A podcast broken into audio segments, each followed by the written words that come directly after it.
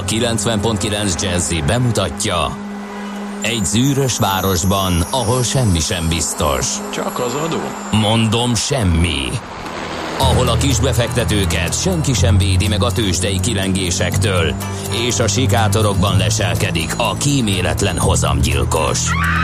Csak négy férfi múlik a közbiztonsága.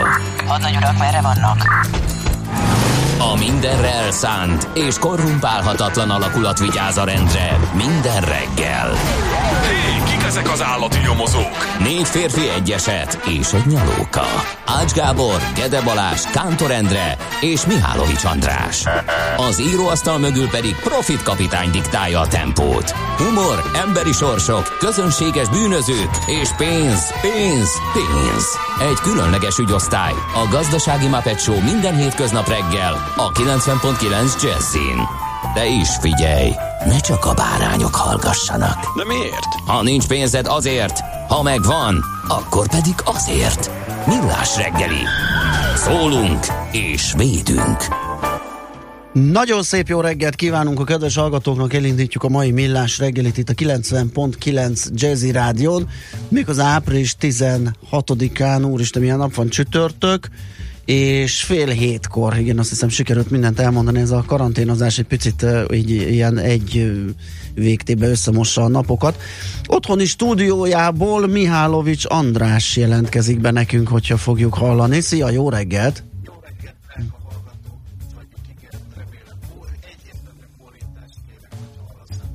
Igen, szerintem.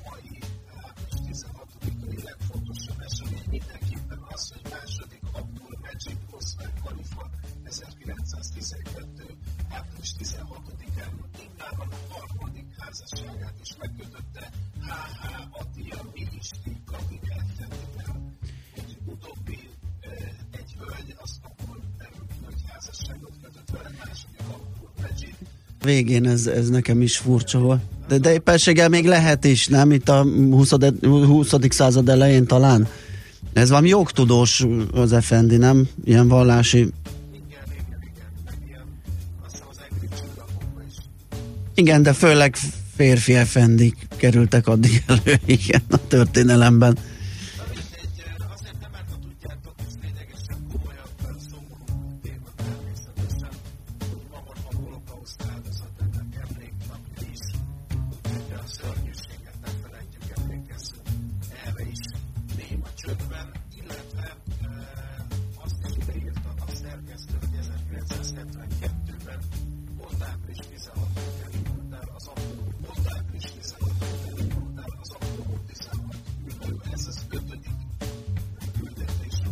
Elindítunk egy zenét, mert itt valami, te, én, én nagyon jól hallak, és tök jól elbeszélgetünk, csak a hallgatók azt írják, hogy nem hallani a gazdát, úgyhogy ö, egy gyors szervíz, jó, és utána visszajövünk.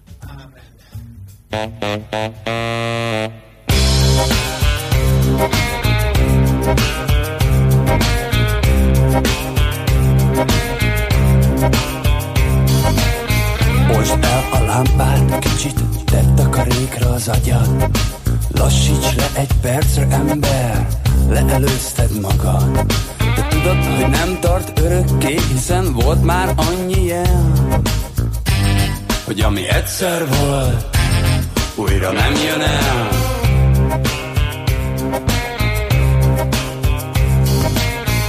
Lehetne bársonyos minden éjszaka, de Isten ostoroz, s hajt a vérszaga.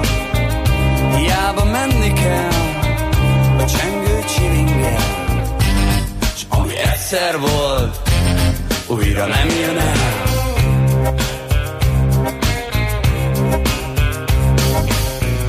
Halhatatlan vagy, gyönyörű android Otthonod szintelen, szúró szagú ajdei Műanyag gombokon, jajgat egy műköröm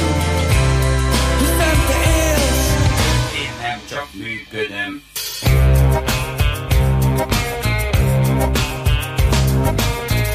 alakja izgató, modern a külseje, jó lenne sejteni, mit rejt a belseje, hiába faggató, ő csak annyit felel, ami egyszer volt, újra nem jön el.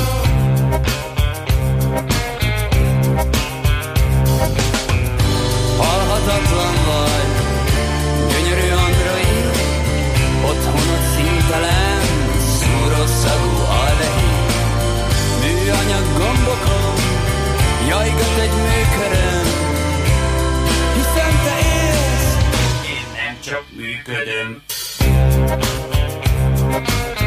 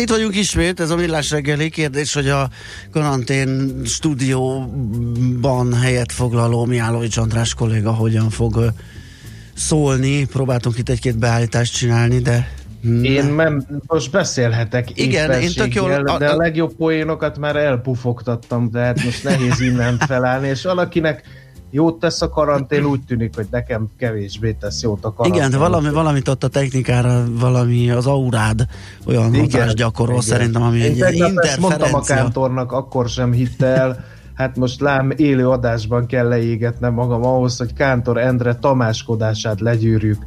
Na, nem tudom, hol tartottunk őszintén, szóval talán valahol az évfordulóknál el ne felejtsük megemlíteni, hogy 2003-ban, április 16-án Magyarország 9 másik országgal együtt Aténban aláírta az Európai Unióhoz történő csatlakozásról szóló szerződést. Ez alapján ebben azt rögzítették helyesebben, hogy 2004. május 1-től uniós tagok leszünk. Juhú, és megvan a toll, emlékszem, valahol valami kiállításon, valami múzeumban láttam, és el van téve történelmi relikvia. Jó, közben szólnál bocsáss egy- meg nyugodtan, csak egy pillanatra szakítalak meg, de jönne a visszajelzés a hallgatóktól, hogy kiválóan hallanak, úgyhogy ha minden igaz, akkor sikeresek voltak a beállítások. Igen? Na, a másik dolog, hogy el ne felejtkezzünk az erzákról, mert hogy a Mordvin földön ez az erza nyelv napja. Egyébként hát kis népcsoportról van szó, Ö, igazából a 2010-ben volt egy népszámlálás, akkor azt mondták 57 ezeren vannak. Úgyhogy egy kicsi népcsoport. Ezt is ideírta Kántor Endre, én pedig szolgalelkűen felolvasok mindent, amit a szerkesztő ukázba kiad. Na! Születésnaposok? Mit Születésnaposok, kérlek szépen Weiner Leo magyar zeneszerzőre emlékezhetünk, 1885-ben született ezen a napon április 16-án. Rá négy évre pedig 1889-ben megszületett Charles, uh, Charlie Chaplin, vagy Charles Chaplin, ugye rendes nevén, angol származású színész. filmrendező.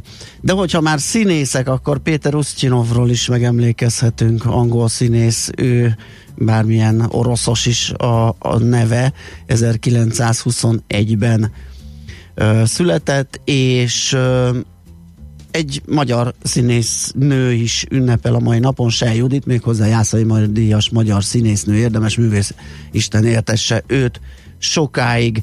És egy szintén születésnapos, vagy ma született, mert hogy 99-ben már eltávozott közülünk, 1939-ben született Dusty Springfield, uh, angol soul pop énekesnő, a 60-as évek zenei ikonja, és uh, hát ahogy te a szerkesztőt követed, hát én is, mert ide írta, hogy bent van a gépben a Spooky, és hogy toljuk, úgyhogy ezt fogjuk majd tolni a. Hát legyen így egy személyes megjegyzés. Én egészen a közelmúltig azt hittem, hogy Dusty Springfield úr, nem hölgy, meg nyilván nem ismertem a munkásságát, és amikor meghallottam, hogy énekel, akkor meg nem tudtam, hogy ő Dusty Springfield, tehát a... én nagyon örülök neki, hogy végre sikerült kihámoznom magam ebből a tudatlanságból. Igen, hát akkor te több interakcióba keveredtél a, a művésznővel, mert én nem, nem igazán tudtam, hogy ki ő, úgyhogy rá kellett keresnem, de nem véletlenül a 60-as évek zenei ikonyai meg épp annak a végén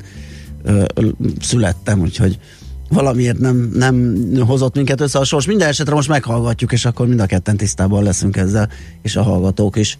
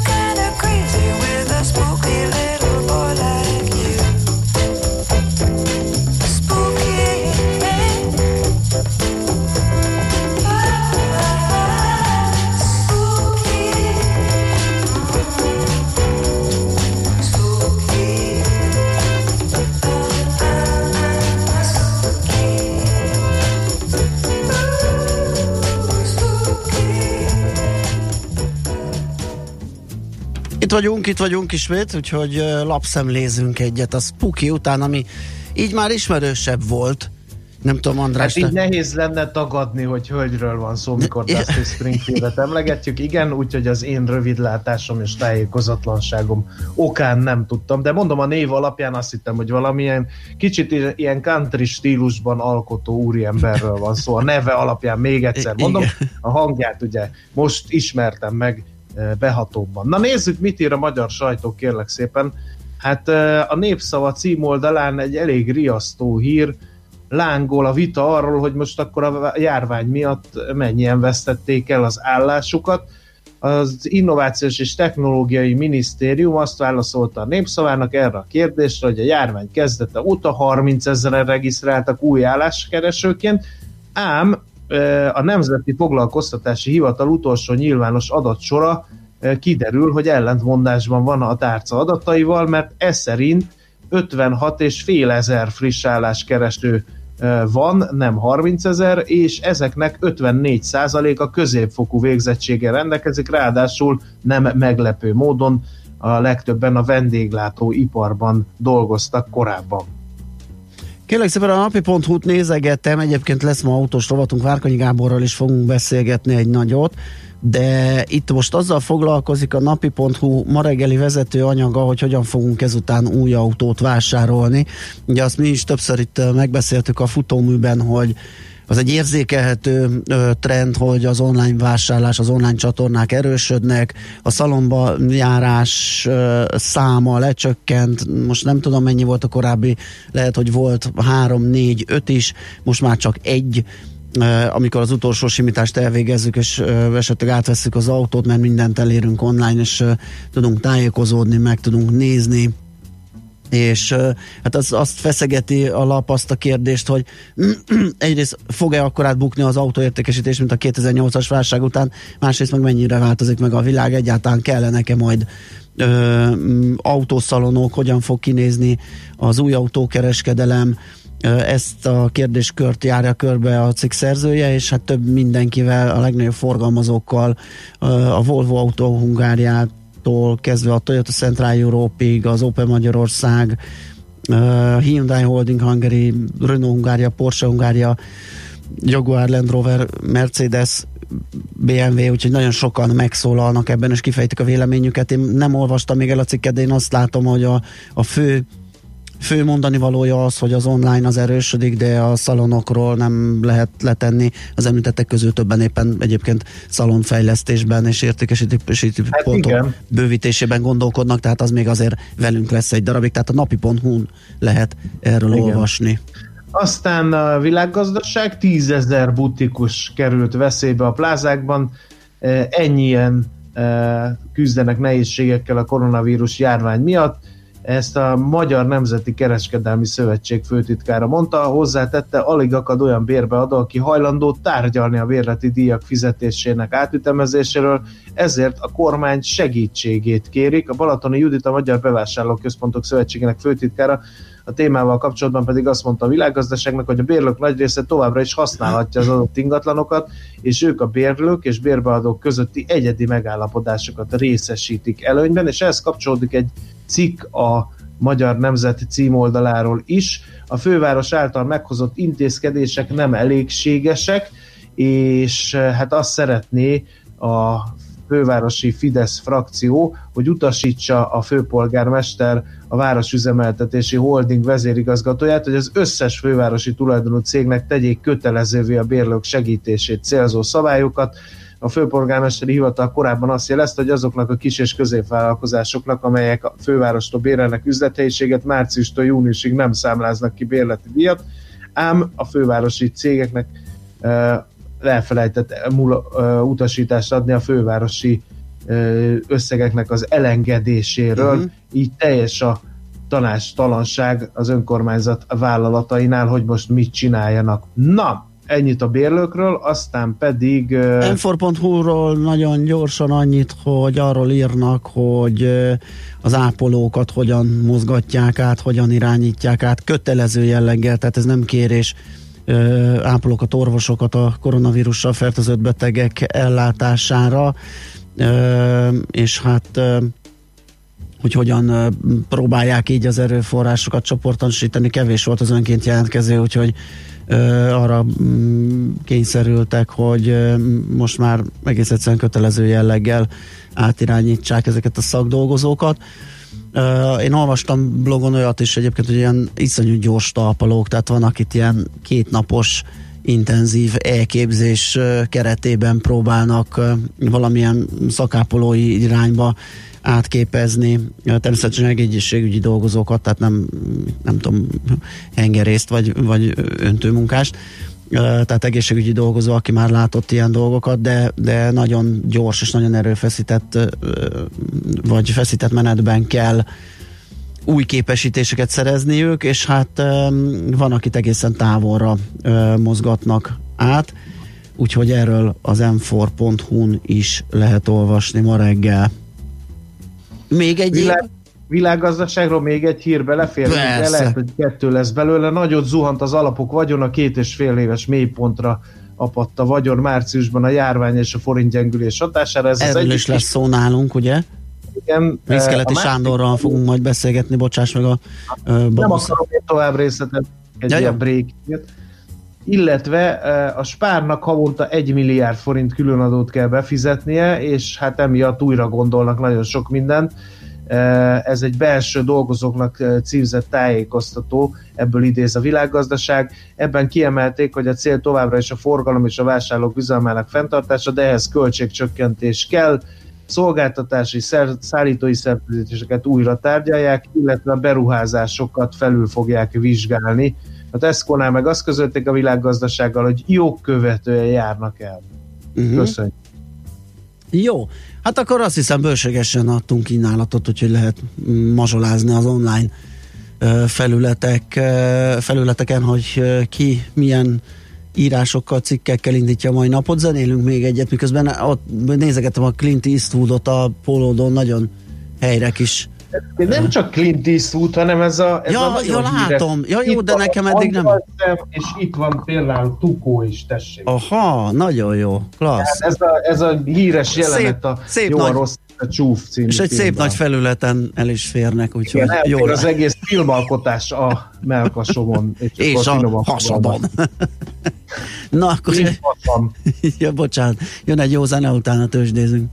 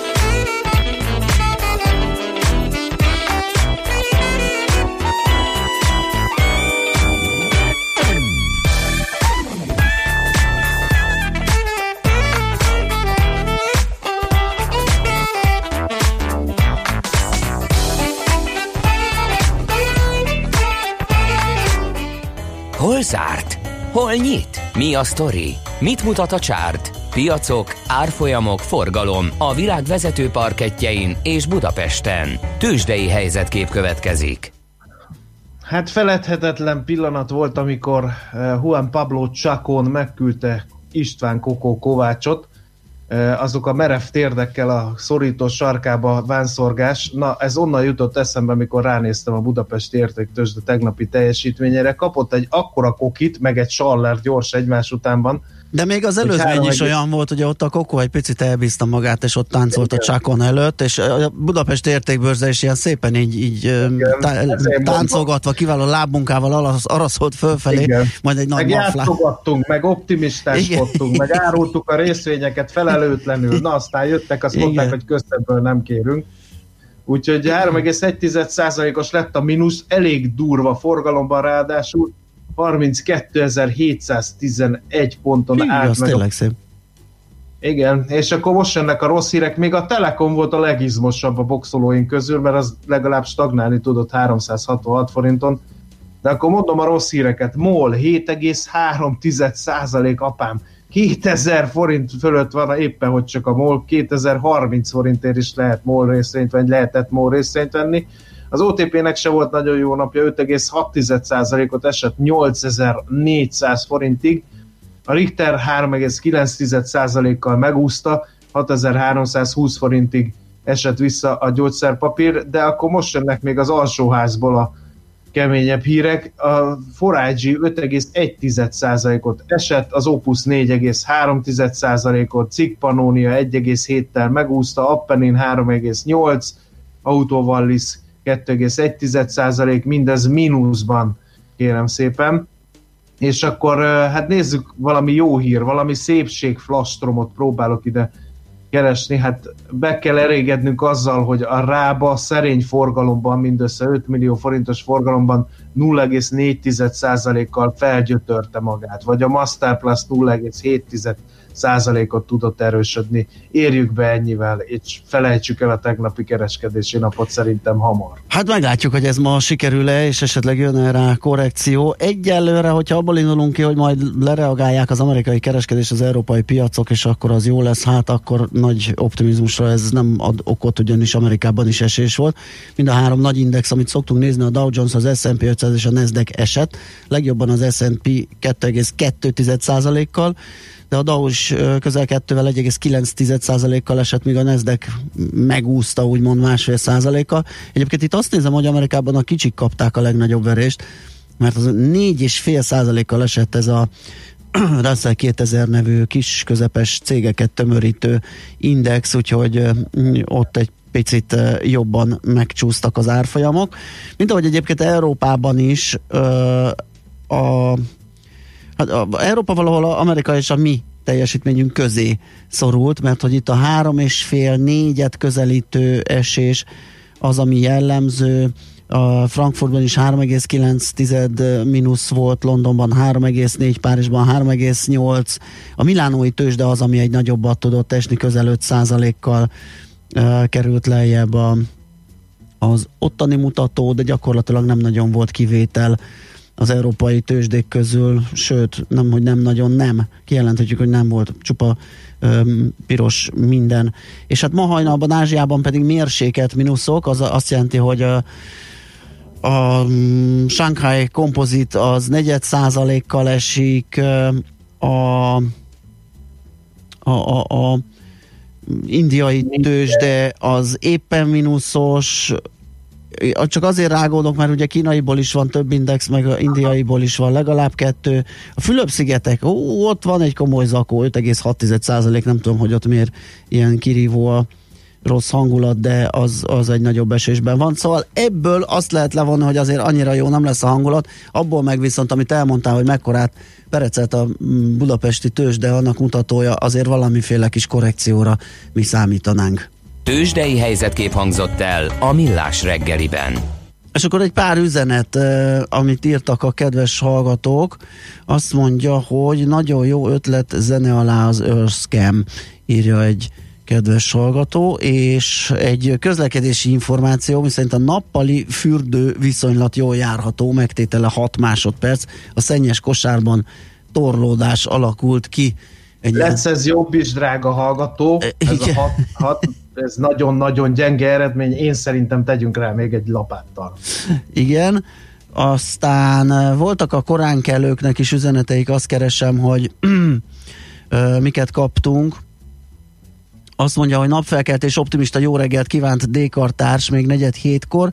Ma a régi rutin szerint szokott időben a szokott útvonalon jelentkezik. Gödről Pestre minden szakaszon ideális forgalmi viszonyok között lehet közlekedni alig 20 perc a menetidő zuglóba jelenleg, és ezt azért lehetett még érdemes beolvasni, mert valószínűleg nem sokat változott a helyzet, ugye mostanában azért így néz ez ki. Én a Balatoni útról tudok beszámolni, hogy ott is elég jól járható volt minden, és hát valószínű ez így is marad. Persze, ahol esetleg torlódás alakul ki, arról azért várunk információt a 0630 20 10 909 re és akkor még egy-két üzenet azt mondja, hogy rádióban működik András, lehet, hogy csak arcaktákban nem. Igen, az már a megjavult helyzetről szólt, visszajött a hangja, visszacsináltuk, illetve azt mondja, hogy a Tesco a harmadik kerületben az egyik kisebb üzletét a jövő héttől bezárja, három ember kivételével mindenkit elbocsátanak. Valószínűleg semmi köze a különadókhoz, írja főhadnagy.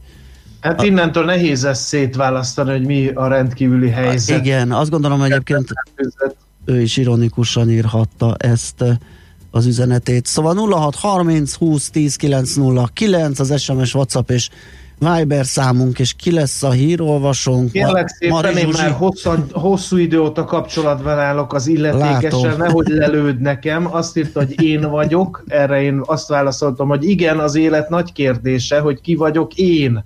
Úgyhogy én már azt gondolom, hogy felpörgettem szellemileg a most következő hölgyet, aki most lép a színpadunkra. Azt mondta, hogy Dusty Springfield volt az én kedvencem az elmúlt időszakban, az övé pedig Mari Zsuzsi, úgyhogy következzen most a színpadon, a Táncdal Fesztivál színpadán a Hírek zenekar kíséretében Szoller Andi művész nevén Mari Zsuzsi. Műsorunkban termék megjelenítést hallhattak. Reklám Babarci Eszter, Barnás Ferenc, Bodor Ádám, Darvasi László, Grecsó Krisztián, Láng Zsolt, Nádasdi Ádám, Péter Figergely, Tóth Krisztina és Závada Pál. Segítsen eldönteni, hogy melyikük kapja 2020-ban a Libri Irodalmi Közönségdíjat, és nyerje meg a 10 döntős műből álló 100 könyvcsomag egyikét. Libri Irodalmi Díjak. Büszkék vagyunk kortársainkra. Reklámot hallottak. Hírek a 90.9 Jazzin. Karácsony Gergely május közepétől lazítana a korlátozásokon. Változások lesznek az idei felsőoktatási felvételiben. Összefognak az európai gyógyszeripari óriások a COVID-19 oltás kifejlesztésére. Budapesten most 3 és 6 fok közötti értékeket mérünk, ma csak fátyol felhők lehetnek az égen, a szél időnként megélénkülhet, délután azonban 20-24 fok is lehet. Jó reggelt kívánok, Czoller Andrea vagyok. Karácsony Gergely május közepétől lazítana a korlátozásokon. A főpolgármester az azonnalinak elmondta, támogatnám, hogy kezdjünk el azon gondolkodni, május közepétől hogyan lehetne lazítani a szigorításokon. Karácsony utalva az Európai Bizottság javaslatára közölte, a jelenleginél több szűrésre volna itthon szükség. A legnehezebb dolog, amit ki kell mondani, hogy ennek a járványnak abban az értelemben sosem lesz vége, hogy a világot végérvényesen megváltoztatta, tette hozzá. Ezért át kell gondolnunk a nagyvárosoknak, így Budapestnek is a működését. Úgy fogalmazott, lehet, hogy még évekig maszkban járnak az emberek a közterületeken, de ez legyen a legnagyobb bajunk. Koronavírusos a Dabasi idős otthon egyik lakója számolt be az ATV. Az intézmény vezetője megerősítette a hírt, és azt is közölte, hogy a Zárdakert idősek otthonában egy fekvőbeteg ellátó gyógyintézetből visszaérkezett lakó esetében merült fel a gyanú, akit ezért teszteltek, ennek eredménye pedig pozitív lett. Az elmúlt napokban több hír is megjelent arról, hogy koronavírus fertőzötteket találtak magyar idős otthonokban. A budapesti Rózsa utcai intézményben 60 embernél mutatták ki a vírust.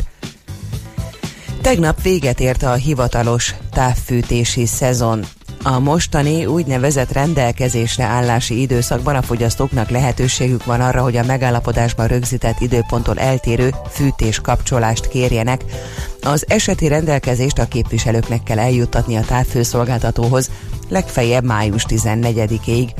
A társaság jelenleg minden ügyfélszolgálati irodájában szünetelteti a személyes ügyintézést, a számlázással, befizetéssel, adatváltozással, műszaki jellemzőkkel kapcsolatos főbb ügytípusok a vállalat online felületén intézhetők, Változások lesznek az idei felsőoktatási felvételiben, illetve a záróvizsgák és a diplomaszerzés esetében. A kormány lehetővé tette az egyes intézményeknek, hogy biztonságos körülmények között szervezhessék meg a különböző vizsgafolyamatokat. A tanárképzésben a pályaalkalmassági vizsgálatban a jelentkező motivációs levele szolgál alapul, és azok, akik 2020. augusztus 31-ig leteszik, vagy már letették a záróvizsgát, mentesülnek a korábban előírt nyelvvizsga kötelezettség alól. Összefognak az európai gyógyszeripari óriások a COVID-19 oltás kifejlesztésére. A GlaxoSmithKline vezérigazgatója jelentette be a partnerségi kapcsolatot a Sanofi-val, a gyógyszeripari versenytársal, írja a CNBC. A cégek vezetői azt ígérik, hogy a következő 20 hónapban le is gyárthatják a készítményt. Ha sikerrel járunk, reméljük, hogy több száz millió adagot állítunk elő a következő év végére, jelentették be. Jelenleg több mint egy tucat oltóanyag jelöltet tesztelnek, ebből három már a klinikai és emberi tesztelési szakaszban van. Április 20-ától lazítják a korlátozásokat Németországban, megnyithatnak a 800 négyzetméternél kisebb kereskedelmi üzletek, ha üzemeltetőik biztosítják, hogy nem alakul ki torlódás a boltban és a sor a bejáratuknál. Mérettől függetlenül megnyithatnak az autókereskedések, kerékpárszaküzletek és könyvesboltok, azonban továbbra is érvényben marad a társadalmi távolságtartás alapszabálya. Az iskolák legkorábban május 4-től működhetnek ismét, de egyelőre csak a végzős évfolyamokban folytathatják a tanítást, tömegrendezvényt pedig legalább augusztus 31-ig nem lehet tartani. Nyugat felől megnövekszik a fátyol felhőzet, de csapadék nem várható. A kellemes napos időben délután akár 20-24 fokot is mérhetünk, de időnként feltámadhat a szél. A hírszerkesztőt Czoller Andrát hallották, friss hírek legközelebb fél óra múlva. Budapest legfrissebb közlekedési hírei a 90.9 Jazzin a City Taxi Dispécsejétől. Jó reggelt kívánok! Jól lehet haladni a város szinte minden részén, kisebb torlódás az Andrási úton, az Oktogon és a Bajcsi Zsilinszki út között, a Könyves Kálmán körúton, illetve a Szél Kálmán térnél tapasztalható. Lezárják a félútpályát a 7. kerületben a Veselényi utcában, a Kertész utca után közműépítés miatt, Zuglóban pedig egyirányúsítják a Lőcsei utat, a Csömöri úttól a Czobor utcáig, és szakaszonként útszűkületen kell áthajtani, mert gázvezetéket építenek. A 12. kerületben a Golfpálya úton, a Rege útnál szintén útszűkületre számíthatnak. Balesetmentes utat kívánok Önöknek! A hírek után már is folytatódik a millás reggeli, itt a 90.9 jazz Következő műsorunkban termék megjelenítést hallhatnak. Because you know I'm all about that bass, about that bass, no trouble. I'm all about that bass, about that bass, no trouble. I'm all about that bass, about that bass, no trouble. I'm all about that bass, about that bass. Yeah, it's pretty clear. I ain't no size but I can shake it, shake it like I'm supposed to do. I got that boom boom that all the boys are chasing, all the right junk in all the right places.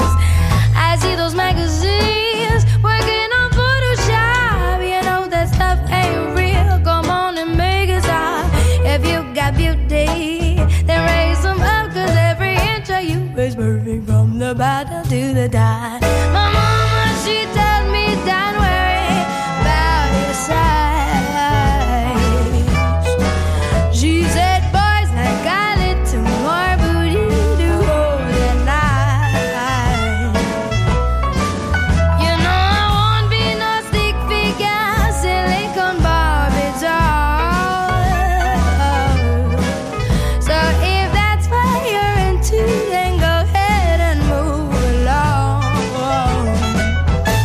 Because you know I'm all about the bass, about the bass, no treble.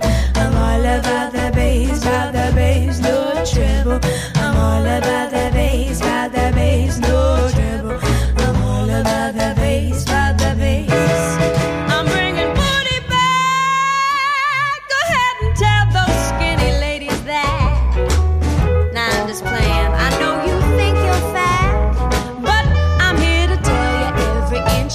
Is perfect from the bottom to the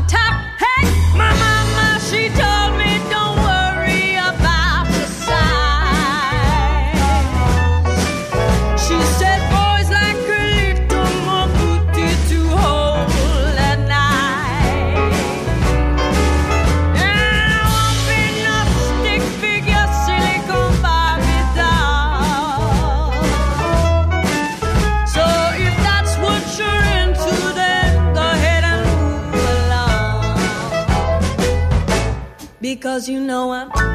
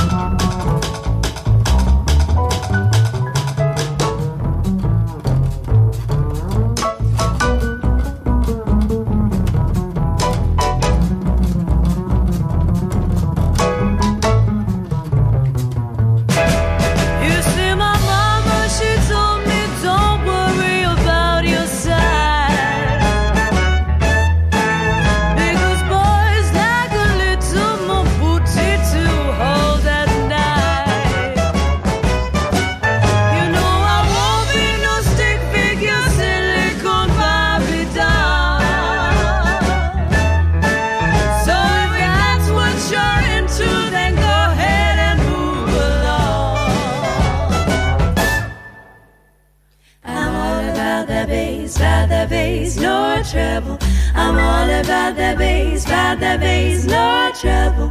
I'm all about the bass, about the bass, no trouble. I'm all about the bass, about the bass. I'm all about the bass, about the bass, no trouble.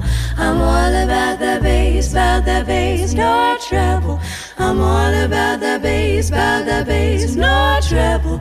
I'm all about the bass, about the bass. A reggeli rohanásban könnyű szemtől szembe kerülni egy túl szépnek tűnő ajánlattal. Az eredmény krétával körberajzolt tetemes összeg. A tethelyen a gazdasági helyszínelők, a ravasz, az agy és két füles csésze és fejvállalakzat. A lehetetlen küldetés megfejteni a Fibonacci kódot. A jutalom egy bögre rossz kávé és egy olyan hozamgörbe, amilyet még Alonso Mosley sem látott. Millás reggeli, a 90.9 Jazzy Rádió gazdasági mapetsója. Vigyázat! Van rá engedélyünk!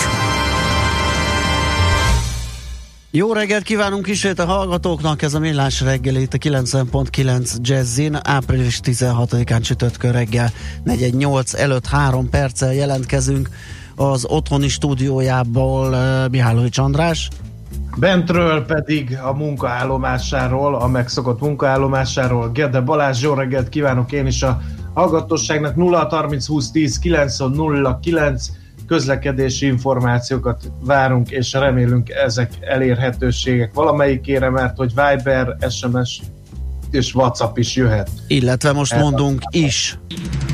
Budapest legfrissebb közlekedési hírei, itt a 90.9 Jazzin.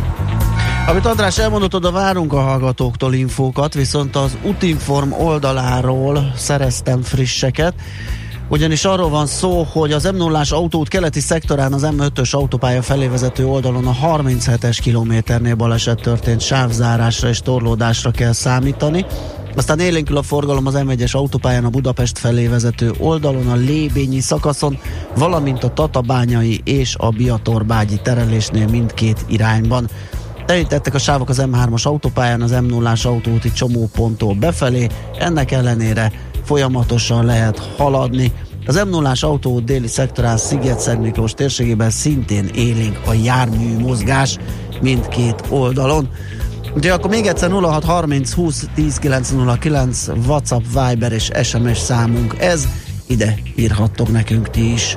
Budapest, Budapest, te csodás! Hírek, információk, érdekességek, események Budapestről és környékéről. Ugye a fővárosi önkormányzat még április elején döntött arról, hogy néhány fontos útvonalon ideiglenes kerékpársávokat fognak majd kialakítani, ez könnyíti majd a fővárosiak munkába járását és biztonságos közlekedését a járvány idején.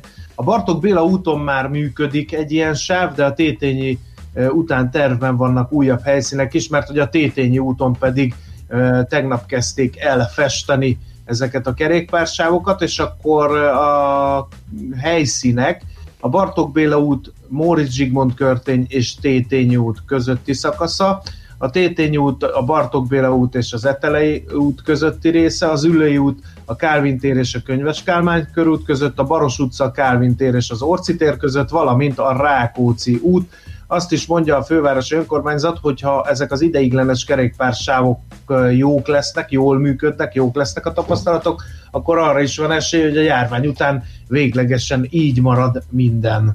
Aha.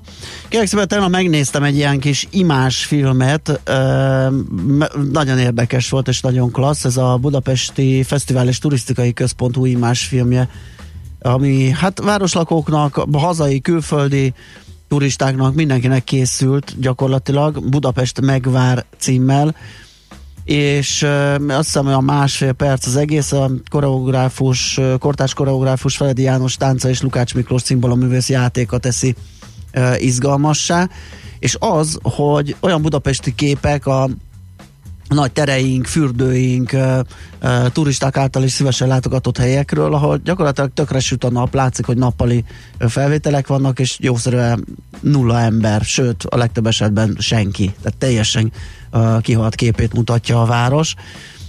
Egészen szürreális egyébként, és nagyon klassz, az üzenet pedig az, hogy Budapest megvár, úgyhogy lesz az még szépen virágzó és uh, turistákkal, gyalogosokkal, ott lakókkal és mindenkivel benépesítettek ezek a helyek. Unatkozik, jelentkezzen a harmadik kerületi polgári védelmi szervezetbe, várja az önkormányzat azon személyek jelentkezését, akik önként szeretnének Óbuda Békás megyer polgári védelmi szervezetében részt venni. A lakhely szerinti polgármester osztja majd be határozattal a jelentkezőt. Néhány feladatról a lakosság felkészítése, a védekezés során irányadó magatartása, a lakosság veszélyhelyzetben történő tájékoztatása, a védelmi célú építmények fenntartása, a lakosság kimenekítése, kitelepítése és befogadása, a kárterület felmérése, felderítése, elsősegélynyújtás, mentesítés, fertőtlenítés, ilyenek, úgyhogy emlékszem annak idején gyermekkorunkban milyen virágzó volt a polgári védelem, még polgári védelmi versenyek is voltak, ahol az önkéntesek összemérhették tudásukat, hogy hogyan tudnak, nem tudom én, sebesültet szállítani futva ilyen uh, hordozóval, meg uh, hogy ismerik fel, és hogy látják el a sebesülteket, úgyhogy ezek a daliás idők uh, visszatérhetnek Igen. Békás megyeren, ha jelentkezünk oda természetesen. Azon gondolkodtam, nézegetve ilyen szép tavaszi képeket, amit azoknak szántak, akik ugye betartják a karanténszabályokat és nem lépnek utcára, hogy ez vajon inkább felajza a vágyakat, hogy kironcsunk a szabadba, vagy éppen csillapítja. Hát minden esetre tessék kipróbálni a világbudapest.com oldalon, az oldal fotósa Megyesi Milán zuglóban készített szemkápráztató fotókat, és ezt tették közé az oldalon azoknak, akik... Hát milyen hatással volt? Be Nézd, nekem szerencsém van, uh, én mint fotót nézegettem, nekem van egy kis kertem, úgyhogy én ott le tudom csillapítani ez irányú vágyaimat, de ugye ez kifejezetten azoknak szól, akik, akik be is tartják a szabályokat, nem mennek ki az utcára, lakásba szorulnak, nincsen kertjük, tehát gyakorlatilag nincsen ilyen természet közeli élményük, azoknak virágzó fákról és bokrokról, napsütésről szóló képek jelennek itt meg, és lehet megnézegetni a Világ Budapest oldalán. Ennyi? Hát Szerintem adtunk gondolom. bőven, ugye, budapesti információt, úgyhogy zenélünk még egyet, és akkor utána, amit említettünk itt a lapszemlében is, hogy mekkorát pereceltek az alapok, és micsoda vagyonvesztés sem mentek keresztül a befektetési jegy tulajdonosok egy hónap alatt, és hogy hát egyáltalán milyen jövő várható, vagy egyáltalán hogyan néz ki ez a helyzet. A Sziszkeleti Sándorral fogjuk megbeszélni a zene után, ő a Befektetési Alapkezelők Magyarországi Szövetségének elnöke. Nekünk a Gellért hegy a Himalája. A Millás reggeli fővárossal és környékével foglalkozó robata hangzott el. Szakad a kép, szalad az ég, szabad-e égre kelni, énekelni még? Szabad a tánc, tiéd a szaladó felhő homlokán a ránc. Szabad a csók, szalad a szakadó égnek hálóján a pók. Szalad a ló, szabad a szívem és száll a hó. Mi mindent hoznék ölben, egy karmas kis cicát. Reggelüt együtt ennénk, a felhők még lilák. A napnak lágy tojását egy kanál feltörné Komplanunk összegyűrve nagy fehér felhővé Miért lett minden más? Te már másik felhőn jársz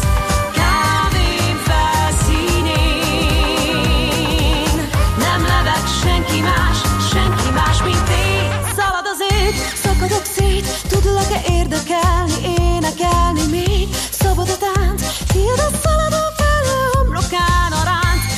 Csók, szalad a szakadó égnek hálóján a pók. Szalad a ló, és szakad a szívem, és száll a hó Tudod mit, visszaadnék pár könyvet és ruhát? Én hozzám egy sem illik, de mind jó lesz te rád. Csak egyet tartanék meg,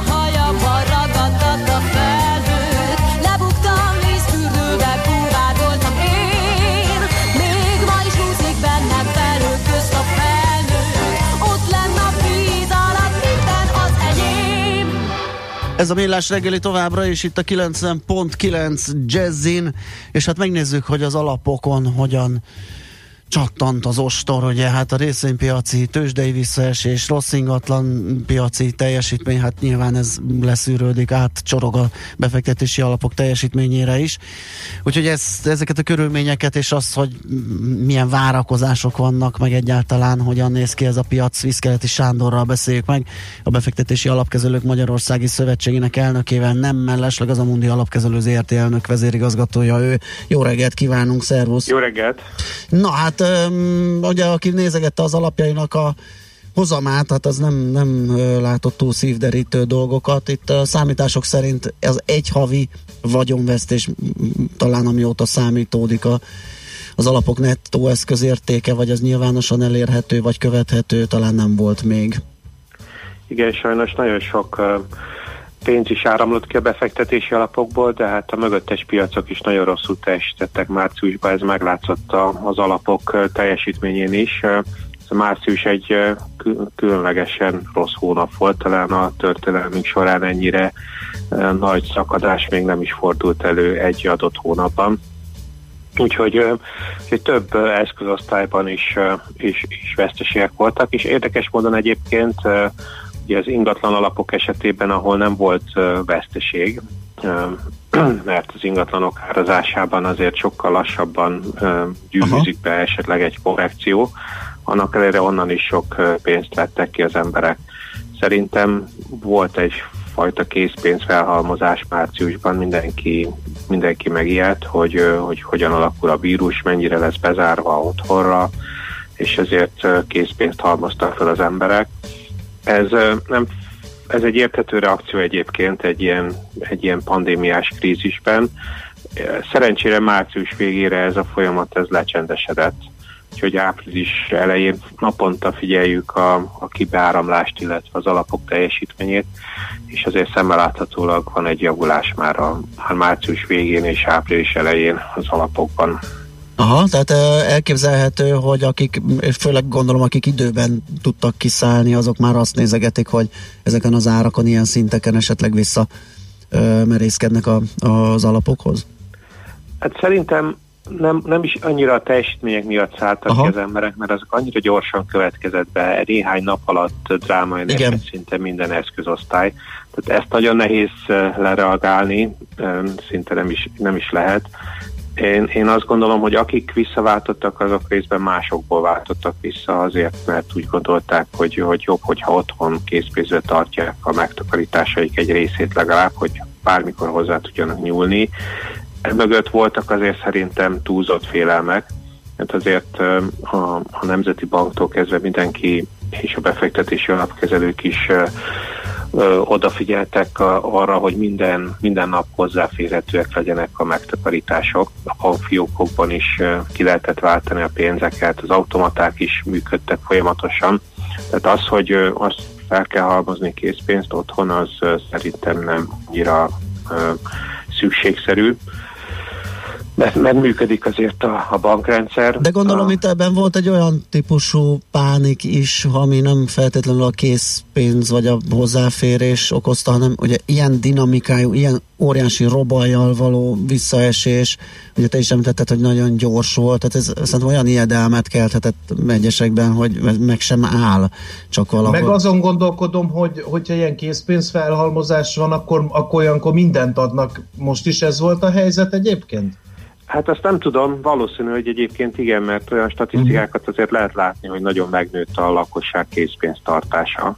Hát, hogy valószínű, hogy betéteket is, is váltottak vissza. Egyébként nem volt annyira népszerű már az utóbbi időben a lekötött betét, mert hogy nem volt igazán megtérülése, vagy pozitív kamata úgyhogy látra szóló betétek voltak a bankokban, valószínű, hogy abból is vettek ki sok, sok pénzt az emberek. Igazából erről nem látok uh, statisztikát. Csak azt akarom mondani, hogy, hogy azért nagyon sok mindent átértünk már az elmúlt években, a 2008-as válságot követő időszakot is, de előtte is, aztán utána később is voltak viszonylag gyors és drámai mozgások az értékpapírpiacokon, és, és hát ezekből a, ezekből a nagy beszakadásokból aztán mindig vissza is jöttek a, a, a befektetések. Szerintem sok befektetési alaptartó már, már elég tapasztalt ahhoz, hogy, hogy tudja, hogy nem szabad pánikban reagálni, mert akkor a potenciális visszaerősödéstől marad le. Aha.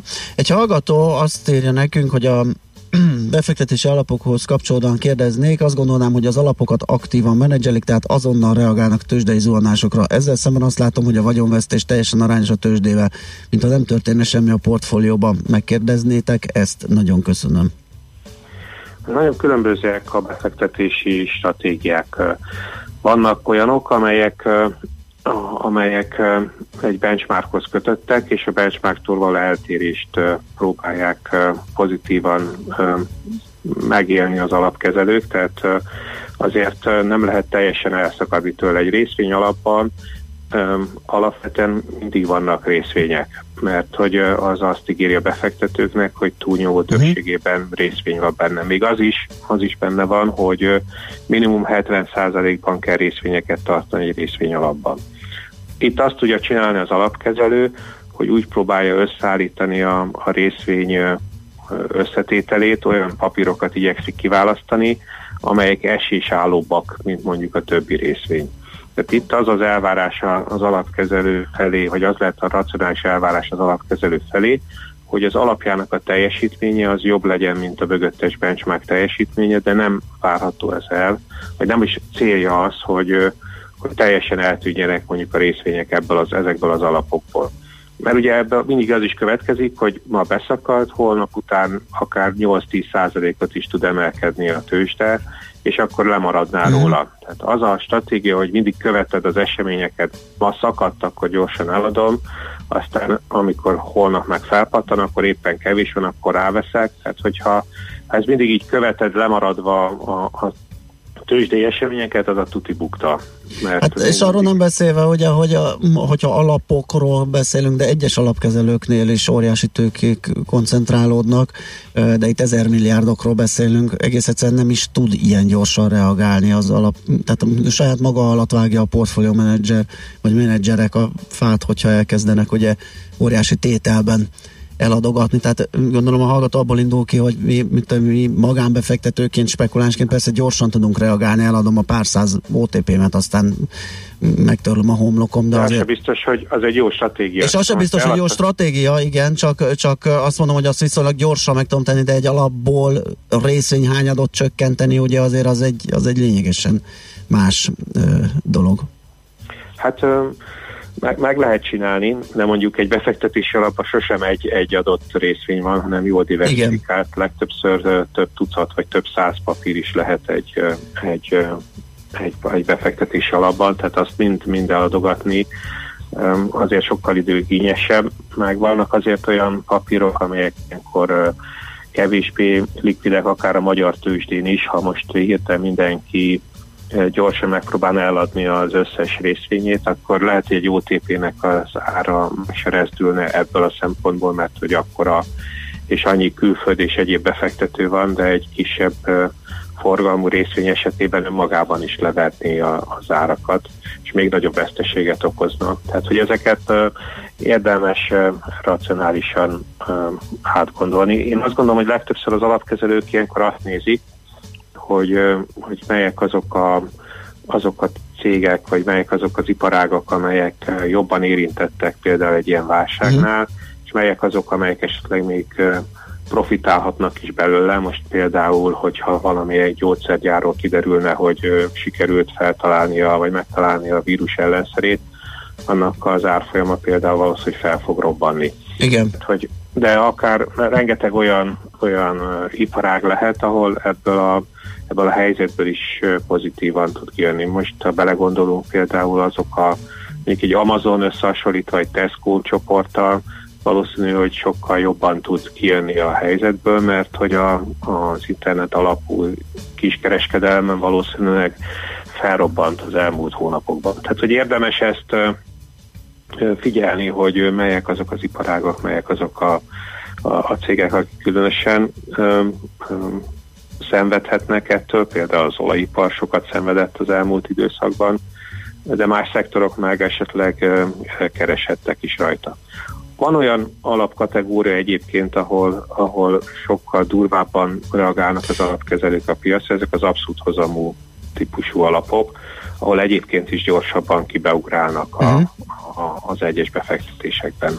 Világos, de gondolom most azért annyira ők sem tudták követni az eseményeket, hiszen ez a... Itt, itt, annyira gyors volt, hogy, Igen. hogy napi 10%-ok estek, napi 10%-ot esett a pi- piac, és, és ugye mindig figyelembe kell venned azt, hogy ha, ha, ha egyszer már nyitáskor be van beszakadt a tőzs, de 10%-kal lejjebb jutott, akkor már 10%-kal lejjebb tudsz eladni. Igen. Ez a, ez a szituáció. És mi van akkor, hogyha holnap meg 5%-at felpattan, és te meg 10%-kal lejjebb eladtad, és már nincs benne a portfóliódban az 5%-nyi, vagy az a, az a részvénycsomag, ami a következő nap 5%-ig ugrott föl. Tehát, hogy ö, ö, tulajdonképpen egyébként az volt ennek a másik jellemzője ennek a, a krízisnek, hogy folyamatosan terebélyesedett ki a pandémiás helyzet. Tehát alapvetően még februárban az volt általában a várakozás, hogy hogy ez egy regionális ö, elterjedésű vírus lesz, és nem lesz egész világon ennek ilyen komoly hatása. Aztán folyamatosan ö, derült ki, hogy, hogy, hogy teljesen kitört és elterjedt az egész világon. Igen, sok nehezen kezelhető tényező alakította itt a dolgokat. Egy utolsó kérdés így esetleg a 2008-as válság mintájára, mire számítotok, hogy mennyire lesz gyors a felépülés, és most nem nyilván az, az hogy hol az alja, meg, meg mikor indulhat el az élet, azt most senki nem látja, csak mi volt a menete akkor m, viszonyítva a mélyponthoz, tehát hogyan lesz ebből megint tőkebeáramlás, hogyan jön vissza a bizalom, m, mire számítotok? Most a konszenzus egyébként a piacon egy új alakú visszatérés, Mhm. uh-huh. hogy lesz egy ideig, amíg a, a főleg a makrogazdaságban még velünk lesz a, a gazdaságban is komolyan a, a vírus okozta visszaesés hatása, és leginkább arra az a várakozás most, hogy 2021-ben uh, már egy komoly felpattanása lesz a gazdaságnak az egész világon, mindenütt, és, és a fejlett országban is egy magasabb GDP növekedéshez számítanak az előjelzők, ami azt jelenti, hogy a hogy a részvénypiacok is, vagy a részvénytársaságok is jól fognak tudni teljesíteni, újra beindul a termelés, egy csomó halasztott vásárlás valósul meg, akik akik valamiért nem, nem, nem vásároltak, vagy nem tudták megoldani, vagy megcsinálni azt, amit terveztek, az most ö, 2021 tájékán berobbanhat. Az is lehet, hogy már ez a már, hogy már az utolsó évben látjuk ennek a hatását. És erről szól ez a vita, hogy ez az U alakú visszatérés a gazdasági növekedés felé, ez milyen milyen hosszú ideig tart az az alja ennek a folyamatnak, amikor, amikor utána megfordul. Most mindenki a, igazából a, a, a, a vírus helyzetet elemzi, és arra prób- próbál következtetni. Ugye az utóbbi napokban folyamatosan halljuk azokat a híreket, hogy az egyes országok kezdik átgondolni a korlátozásokat, és már arról szólnak az egyeztetések, hogy mikor lehet ezeken enyhíteni melyik gyár indítja újra a termelését, mikor. Tehát ezek azért valamennyire pozitív jelek, hogy, hogy előbb-utóbb újraindulhat a, a, a gazdaság világban. Világos, bízunk ebben, hogy inkább előbb, mint utóbb. Köszi szépen a beszélgetést, szép napot, jó munkát kívánunk! Köszönöm, szervusztok! Viszkeleti Sándorral, a befektetési alapkezelők Magyarországi Szövetségének elnökével, az Amundi alapkezelő ZRT elnök vezérigazgatójával beszélgettünk. És hát uh, Czoller Andi akkor ismét ugye uh, hírszerkesztőként a színpadra lépés, híreket mond nektek, azután pedig visszajövünk és folytatjuk a millás regétét a 90.9 Jazzim. Műsorunkban termék megjelenítést hallhattak. Jazzy Rendezvú pároknak és magánzóknak, beszédeseknek és félszegeknek, akiknek van társa és azoknak, akik most is erre vágynak. A Jazzy Rendezvú egy olyan hely, ahol bárki elmondhatja történetét, vagy meghallgathatja másokét. Azután ki tudja, talán lesz egy hang, ami ő hozzászól. Jazzy Rendezvú Bálint Edinával minden vasárnap este 9-től a 90.9 Jazzin. Rövid hírek a 90.9 Jazzin. Idén online emlékezés lesz a holokauszt magyar áldozataira. A Nemzeti Ünnepek és Emléknapok Facebook oldalán és YouTube csatornáján köszöntők, történészeink összefoglalója és interjúk érhetők el, valamint dokumentumfilmeket is láthatunk. Szintén közzétesznek néhány napra több mozifilmet, a Saul fia például április 16-a és 23-a között tekinthető meg, de választható a jobb lázadása vagy a sorstalanság is. Beszélyhelyzet idején az arra alkalmas vizsgaközpontok online is szervezhetnek nyelvvizsgát. Sanda Tamás az ITM államtitkára emlékeztetett, hogy a vonatkozó rendelet értelmében akár az írásbeli, akár a szóbeli résznyelvvizsga teljesítése, amennyiben az ebben a tanévben történik, a pontszámításnál komplexnek számít. Így az online vizsgázók az idei felsőoktatási felvételi eljárás során jogosultá válnak a többlet pontra. A Bartok Béla út után a Tétényi úton is elkezdődött az ideiglenes kerékpársávok kialakítása. Ezzel párhuzamosan a fővárosi önkormányzat további helyszínek bevonásáról is döntött. Kerékpársávok lesznek a Tétényi útnak a Bartok Béla út és az Etele út közötti részén, az Üllői útnak a Kálvin és a Könyves Kálmán körút közötti szakaszán, a Baros utcában, a Kálvin és az Orci tér között, illetve a Rákóczi úton. A BKK közölte, ha a későbbi tapasztalatok kedvezőek lesznek, a kialakított sávok egy része a járvány után akár véglegessé is válhat. Ismét olcsóbb lesz a tankolás, péntektől a benzin 5 a gázolaj literenként 6 forinttal kerül majd kevesebbe, a 95-ös literenkénti átlagára 285, a gázolai 329 forint lesz. Már több mint 5000 felajánlás érkezett a segítünkezbásnak.hu oldalon keresztül. Sokan önkéntes munkával és egyéb felajánlásokkal, a nagyobb cégek adományokkal segítenek a koronavírus járvány elleni védekezésben, mondta Révész Máriusz az akciócsoport vezetője. Bezárnak a vágóhidak, húsfeldolgozók az Egyesült Államok egyes államaiban. Az intézkedés egyik oka, hogy a dolgozóik között sokakat diagnosztizáltak koronavírus fertőzéssel, másrészt pedig igyekeznek így lassítani a járvány terjedését. Emiatt sokan aggódnak az élelmiszer ellátásért, de a szövetségi agrárminiszter jelezte, a termelés az Egyesült Államokban nem csupán néhány helyen összpontosul, és ez azt jelenti, hogy az ellátás egészében nincs zavar. A jövő héten folytatódnak a Brexit tárgyalások. David Frost, a brit kormány tárgyaló küldöttségének vezetője és Michel Barnier, az Európai Bizottság főtárgyalója egyelőre három egy-egy hétig tartó tárgyalási fordulóról döntött. A brit EU tagság megszűnésének feltételrendszerét rögzítő megállapodásban szerepel egy olyan záradék, amely kölcsönös szándék esetén lehetővé teszi az átmeneti időszak meghosszabbítását kétszer egy-egy évre. Az első hosszabbításról június végéig kellene dönteni. Öt éven belül helyreállítják a párizsi Notre Dame-ot. Emmanuel Macron francia államfő hangsúlyozta, hogy nem feledkeztünk meg a tragédiáról a mostani válság miatt, és amint lehet újraindulnak a munkálatok. A több mint 850 éves gótikus székes egyház még mindig nem menekült meg teljesen, Jól lehet, a helyreállításáért felelős illetékesek szerint kicsi a valószínűsége annak, hogy összeomlik. A tényleges felújítás azonban még nem kezdődött el. Nyugat felől megnövekszik a fátyol felhőzet, de csapadék nem várható. A kellemes napos időben délután akár 20-24 fokot is mérhetünk, de időnként feltámadhat a szél. A hírszerkesztőt Czoller Andrát hallották, friss hírek pedig legközelebb fél óra múlva. Budapest legfrissebb közlekedési hírei, itt a 90.9 jazz Budapesten élénk a forgalom az M3-as autópálya bevezető szakaszán a Szerencs utca előtt, a Kerepesi úton befelé a Fogarasi út előtt, a Hungária körúton a Kerepesi útnál, a Könyves Kálmán körúton az Ülői útnál, a Rákóczi úton a Barostértől a Blahalújza térig. A H5-ös hév egy vágányon közlekedik Budakalász és Pomász között baleset miatt. A második kerületben a Kútvölgyi úton lefelé az Alsósvábhegyi út előtt mától a körforgalomnál útszükletre készüljenek elektromos közműépítés miatt. Lezárják a félútpályát a hetedik kerületben a Veselényi utcában a Kertész utca után közműépítés miatt mától holnap estig. Mától a 17. kerületben az Rényi utcában lezárják a félútpályát a Szántó Géza utca és a Kréta utca között útépítés miatt. A váltakozó irányú áthaladást jelző lámpa szabályozza. Szép csilla BKK Info.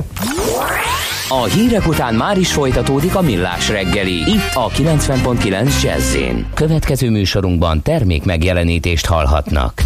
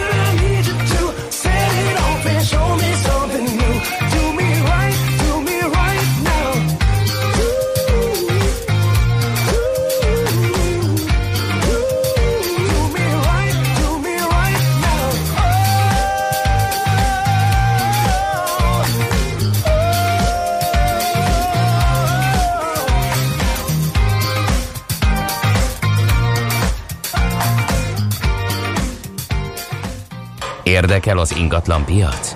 Befektetni szeretnél? Irodát vagy lakást keresel? Építkezel, felújítasz? Vagy energetikai megoldások érdekelnek?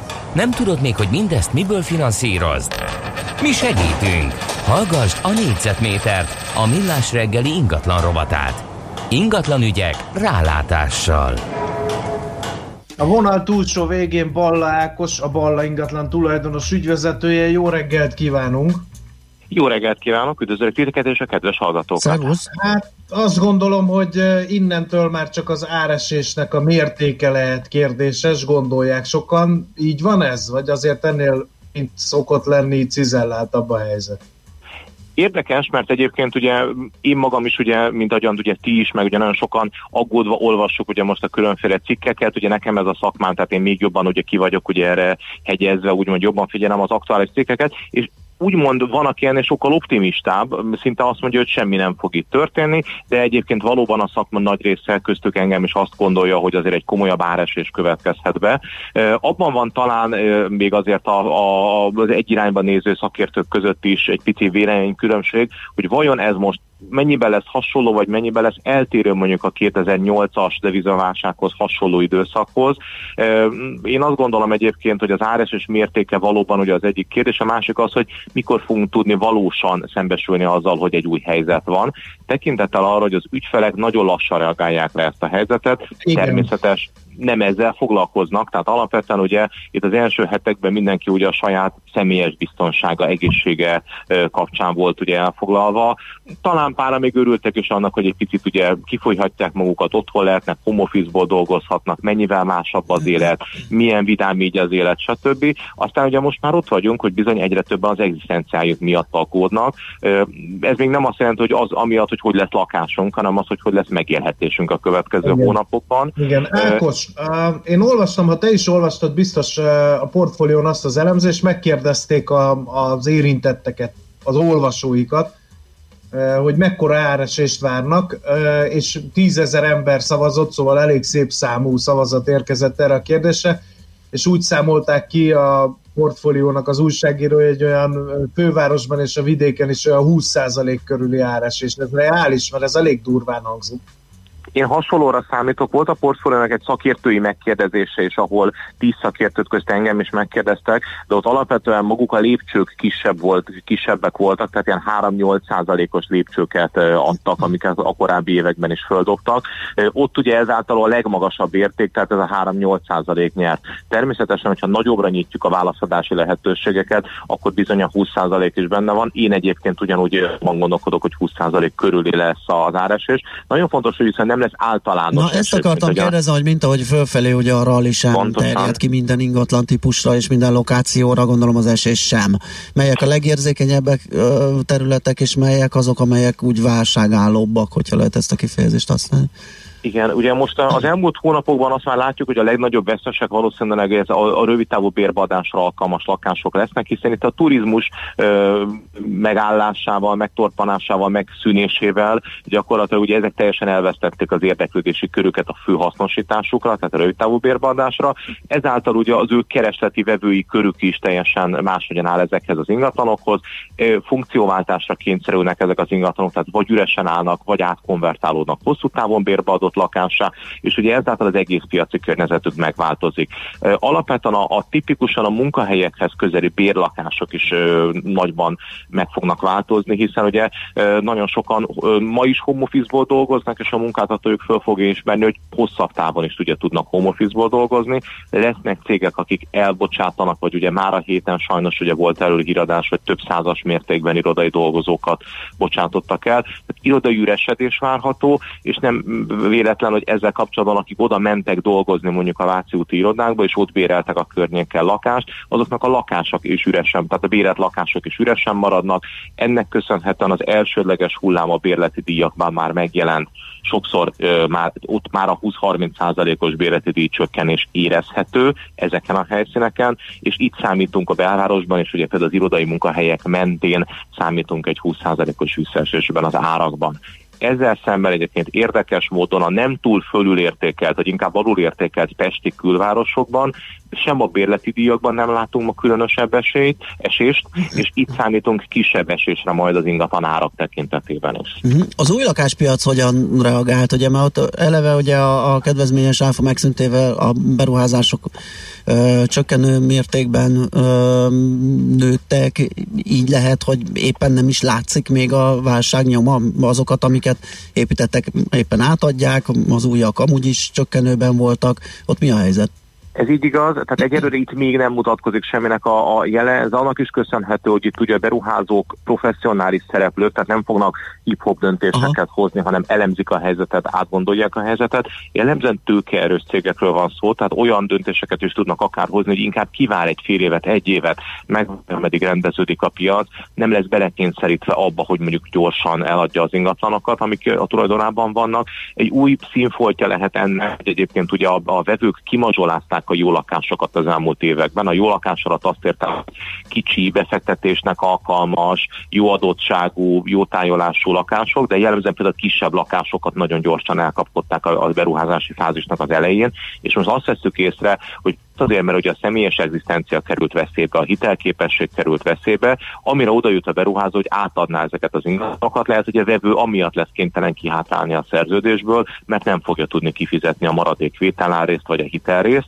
Ennek köszönhetően viszont ugye színesebb lesz a kép, és a színes most azt értem, hogy visszakerülnek olyan ingatlanok a, a, a portfóliókba az értékesítés alá, amik már nagyon régóta hiányoztak onnan. Ákos, Ez... Ákos egy, egy nagyon fontos mondod, ezt a visszakerülnek az építési portfóliókba, vagy értékesítési portfóliókba, és egy valamit én nem értek, és, és gyakran hallok ilyen véleményt, hogy az ingatlan az nem kér enni, akár Airbnb-s kiadásra van, akár egyéb eladásra, miért kerülhet oda? Miért nem mondja azt a tulajdonos, hogy hm, ülök rajta pár hónapot, lehet, hogy egy évet is nem adom el. Mik azok a, az élethelyzetek, amik, amik arra ösztökélnek ingatlan tulajdonosokat, hogy a mélyponton adjanak el, vagy, vagy egy csökkenő árupiacon adjanak el?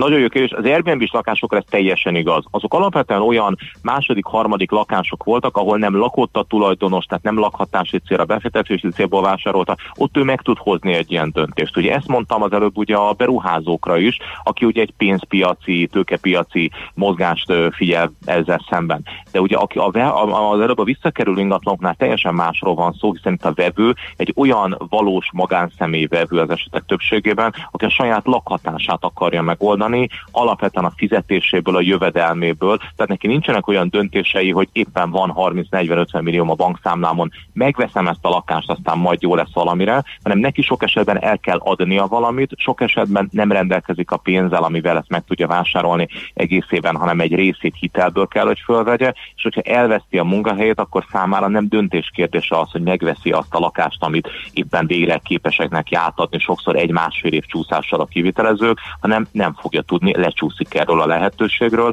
adott esetben, hogy a komoly anyagi veszteség is érheti. Tehát itt még ugye egy komoly vita is kialakulhat, amikor a beruházó mondjuk másfél év csúszással akarja átadni a lakást, abban a legrosszabb időpillanatban, amikor a vevő meg azt mondja, hogy én nekem meg már nem olyan jó ez a lakás, mint másfél évvel ezelőtt lett volna, nem olyan jó az élethelyzetem, mint másfél évvel ezelőtt lett volna. Tehát itt még azért ebből számos vita kialakulhat beruházó és vevő között. Világos. Hát köszönjük szépen ezt a kis helyzetjelentést, követni fogjuk az eseményeket, úgyhogy hívunk még, keresünk, köszönjük szépen, jó munkát Köszönöm és szép szépen. napot kívánunk. Köszönöm, szép Szervusz, napot kívánok. Bala Ákossal, a Balla ingatlan tulajdonos ügyvezetőjével néztük át egy kicsit a piacot, megyünk tovább egy zenével, és utána egy másik piacra nézünk át a tőkepiacokra. Négyzetméter ingatlan ügyek rálátással. A millás reggeli ingatlan rovata hangzott el. Hey,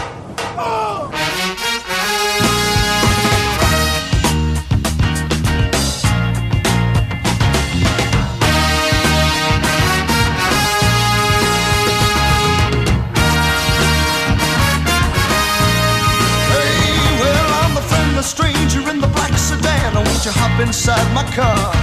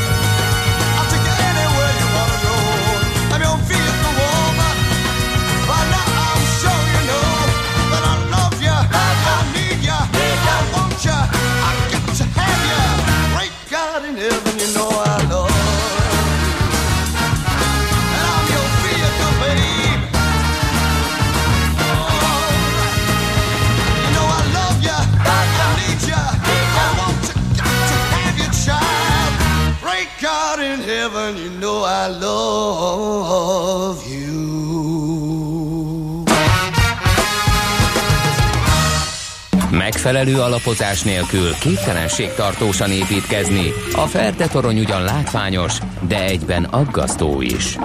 Kerüld el, hogy alaptalan döntések miatt Ferde pénztarnyat építs. Támogasd meg tudásodat a Millás reggeli heti alapozójával.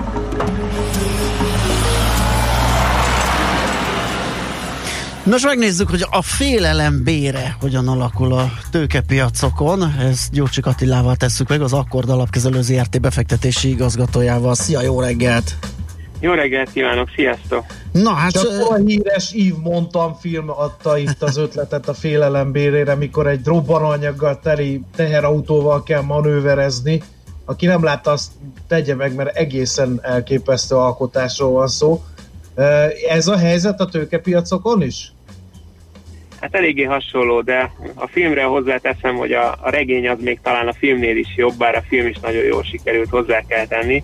Tehát ugye a, a film szerint ugye Guatemalában megy két terautó, nitroglicerint szállítanak egy égő olajkúthoz, és hát azért két terautó megy, mert 50-50 esély van a, a túlélésre, hiszen a folyékony nitroglicerin, hogyha nagyot fékeznek, vagy bukkanó van, akkor fölrobban a terautóval és a sofőrökkel együtt. Hát kicsit hasonló helyzet a tőkepiacokon is, talán valamiben jobb, valamiben rosszabb. Ugye a félelembére nagyon magas volt a, a filmben is és a valóságban is, tehát az elmúlt két-három hetet, ha nézitek, akkor egy ilyen 25%-os rallin vagyunk túl, tehát ha így nézzük, akkor magas volt a félelembére, mert aki akkor mert befektetni, amikor mindenki félt, akkor, akkor nagyot tudott szakítani, és hát ugye az, az látszik a különböző ilyen hangulatindikátorokon, és egyébként nagyon érdekes, hogy, hogy ezek a hangulatindikátorok általában akkor működnek jól, amikor, amikor mindenki egyszerre fél, mert általában mindenki egyszerre fél. A piaci tetőket nem mutatják jól, mert nem mindenki egyszerre optimista, de félni általában egyszerre félünk, és ezek a hangulatindikátorok az elmúlt egy-két hétben az elképesztő pessimizmusról árulkodtak. Tehát körülbelül a szeptember 11-i terrortámadások óta nem volt ilyen mértékű pessimizmus a tőkepiacokon, ilyen mértékű, ha úgy tetszik, gyűlölet a részvények iránt nem uralkodott közel 20 éve. Tehát ilyen szempontból ez a 25%-os rally, ez, ez, ez érthető.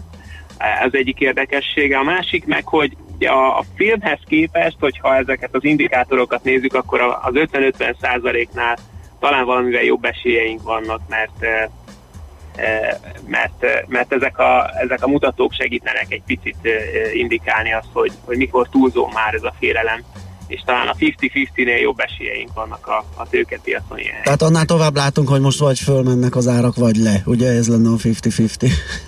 igen, igen, igen. Tehát egy pénzfeldobásnál némileg igen. jobban állunk, igen. Aha, Ö, és hogyan, vagy, vagy mire érdemes támaszkodni? Ugye mi szoktuk mi is sokat a, a VIX indexet nézni például, ugye az egyik ilyen tipikus mutató, amit használnak, ugye az opciós árazás kelléke, de egy önálló termékké vált az utóbbi években például? Nagyon nehéz a VIX-re hagyatkozni, mert a, amikor 50%-ra emelkedett a volatilitás, akkor azt gondoltam, hogy, hogy ez már annyira extrém, és onnan még 70%-ra emelkedett, szóval ez nagyon nehéz e, ilyen szempontból erre hagyatkozni, de van két-három nagyon jó felmérés, az egyik ez a Merrill Lynchnek van egy ilyen Fund Manager Survey, ami a profi befektetőknek a, a, a mutatója, ez pont ezen a héten jött ki, és múlt héten készült a felmérés, Két érdekes adat van benne, az egyik, hogy 20 éve nem volt ilyen magas a készpénztartási aránya profi befektetőknél, a másik meg, hogy egyébként hogy rekordmértékű kiáramlás volt a részvény alapokból a múlt héten. Egyébként a múlt héten volt az egyik, az elmúlt száz év legnagyobb rally a, a, az S&P-ben, tehát hogy ez egy érdekes kettősség. És ugye a, a másik ilyen mutató, amit szoktak nézni, az amerikai magánbefektetők egyesülete készít egy ilyen felmérést, és ott pedig uh-huh. Az jött ki, hogy ilyen 52%-a a befektetőknek pessimista, és még 32 optimista, és azt szokták mondani, amikor 20% a különbség a pessimisták és az optimisták között, az már ilyen viszonylag extrém hangulat ingadozást szokott jelezni. Hú, ők azt hiszem fölfelé is elég jól mérnek, ugye? A tipikus házi asszony szakasz kialakulását jelzi, amikor az... Igen, e- érdekes módon igen. Tehát a, a, a, a, az AI, az AI-nak nevezik, az fölfele, tehát az, opti, az extrém optimizmust is viszonylag jól, jól mutatja.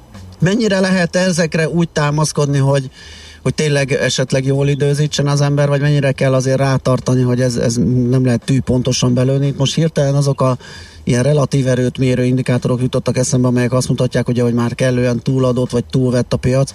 Ott is nehéz azért arra döntést hozni, hiszen mindig van túladottabb, meg túlvettebb állapot, tehát azért ott jól el lehet mérni ott is rendesen azt, hogy éppen az a pillanat az, amikor... Ebben az esésben ezek az indikátorok nem segítettek, mert gyakorlatilag három hét alatt esett 20 pár százalékot, uh-huh. 3-4 hét alatt. Tehát ugye végig túladott volt ö, szinte a piac, de, de ez nem segített. A hangulatindikátorok azok picit talán ö, nagyobb segítséget nyújtottak, de azért ö, tűpontossággal, szerintem egyébként a piac alját, tehát nyilván lehetetlen megmondani, Persze. hogy tűpontossággal semmi nem működik, de, de azért alapvetően a, a, azt a mértékű pessimizmust, amit most például a Merrill is mutatott a múlt héten, az azért már azért elég extrém. Tehát akkor sommázatképpen azt mutatják ezek a hangulatjelző indikátorok, hogy, hogy azért itt van valahol az alja, ha nem is egy gyors felépüléssel, de most egyelőre a piac így kivárna és megfigyelné a, a helyzetet, hogy hogyan folytatódjon. Hát, én azt mondanám, hogy az elmúlt két-három hét ralliát azért jól igazolja ez a, ez a mértéktelen Aha. pessimizmus, ami volt. Tehát ez, ez, erre mondtam azt, hogy ez tulajdonképpen a félelem bére volt Igen. ilyen szempontból. Világos. Nagyon izgalmas ez, köszönjük szépen, hogy beszélgettünk ilyesmiről is. Jó Köszönöm munkát, szépen. szép napot! Köszönöm Szia, szépen, szervusz. sziasztok! Gyurcsik Attilával az Akkord alapkezelési ZRT befektetési igazgatójával váltottunk pár szót. Heti alapozó rovatunk hangzott el a Millás reggeliben, hogy döntéseinket megfelelő alapokra tudjuk helyezni. Nos, hát ismét Azt itt van. eszembe, hogy van Mi? az a tőzsdei aranyszabály, ezt ti is gyakran mondjátok, hogy szembe kell menni a nyájjal. Csak Persze. ugye az a kérdés, Nagyon hogy nehéz. nyáj, amivel szembe menjünk, vagy csak azt hisszük, hogy Na, van, hát a, általában ugye ez egy nyáj, tehát most is lehetett látni, hogy a nyáj az rettenetesen megijedt és, és eladott, csak ezt mondani könnyebb, mint megtenni, tehát amikor a patak vér hömpölyög, ö, a bőrzék Hullanak a kések. Igen, igen, igen. Akkor a pénzeddel úgy fog adni, hogy majd te szemben rongyolsz ezzel a száguldó zombi tömeggel, hát bizony az... Emlékszem én olyan tőkepiaci tanácsra, aki azt mondta, hogy a hatossal kezdődő OTP ajándék, mondták 2008 Igen. előtt, aztán lement mennyire is 1200 ment, körül fenekelt ki az esés. Akkor én szembe mentem a nyájjal, csak közben jött még egy nagyobb nyáj, azt eltaposott a fenébe. Tehát annak, hogy aki türelemmel, tehát hosszú távra nem, nem pedig arra gondol, hogy most elkapta az alját, hanem van ideje, azért a 6000-rel jól járt, ugye itt a 16 ezeres csúcsok körül az elmúlt 10 évben meg háromszorozhatta majdnem a pénzét. Aztán azt írja Szeszta, hogy a részvénysekére enni, ez még az előző beszélgetés az egyel előbbihez, mégis ö, eladják, kevesen tartják akár évekig. Hát azzal az a baj, hogy naponta látod átárazódni, és az egy más pszichés állapotot hoz. Igen, ott van Az élő cápolat az állami nyomdában már csak Ezt kérdezték is a hallgatók, hogy továbbra is ilyen kemény lesz-e és kiülöd-e. Én Nagyon. nagyon. Én nagyon. Az állami nyomda forever, kész, ennyi. Hát- Ez van rátetoválva a melkasomra, úgyhogy jöhet eső, jöhet hó, majd ha nyugdíjba megyek, akkor fogom eladni. És a keménység szimbólumaként ugye egy nagy tarzan talp is van valószínűleg ott a jobb melleden. Na jó, akkor Czoller jön a hírekkel, tehát és jövünk vissza, folytatjuk a millás reggelit utána. Műsorunkban termék megjelenítést hallhattak.